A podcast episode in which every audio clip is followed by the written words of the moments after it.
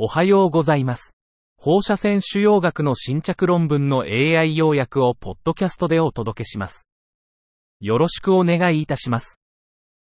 論文タイトル、転移性尿路上皮癌に対するフロントライン免疫療法の進化。Evolution of frontline immunotherapy for metastatic urothelial cancer. アブストラクトが提供されていませんでした。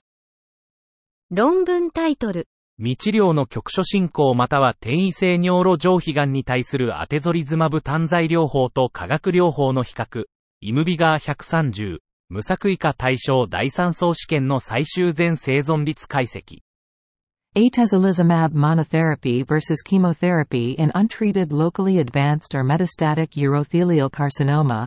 IM Vigor 130. Final overall survival analysis from a randomized, controlled, phase 3 study. イムビガー130の最終解析では、進行性または転移性尿路上皮癌患者において、アテゾリズマブ単独療法、グループ B とプラチナ系化学療法プラセボ、グループ C の全生存期間に優位さは認められなかった。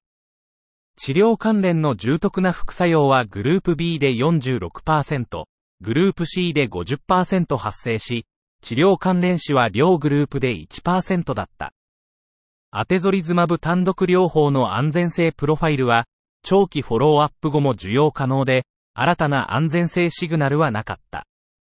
この試験はクリニカルトライアルズ .gov、NCT02807636 に登録されている。論文タイトル、早期乳がん、 ESMO Clinical Practice Guideline for Diagnosis, Treatment Follow-up。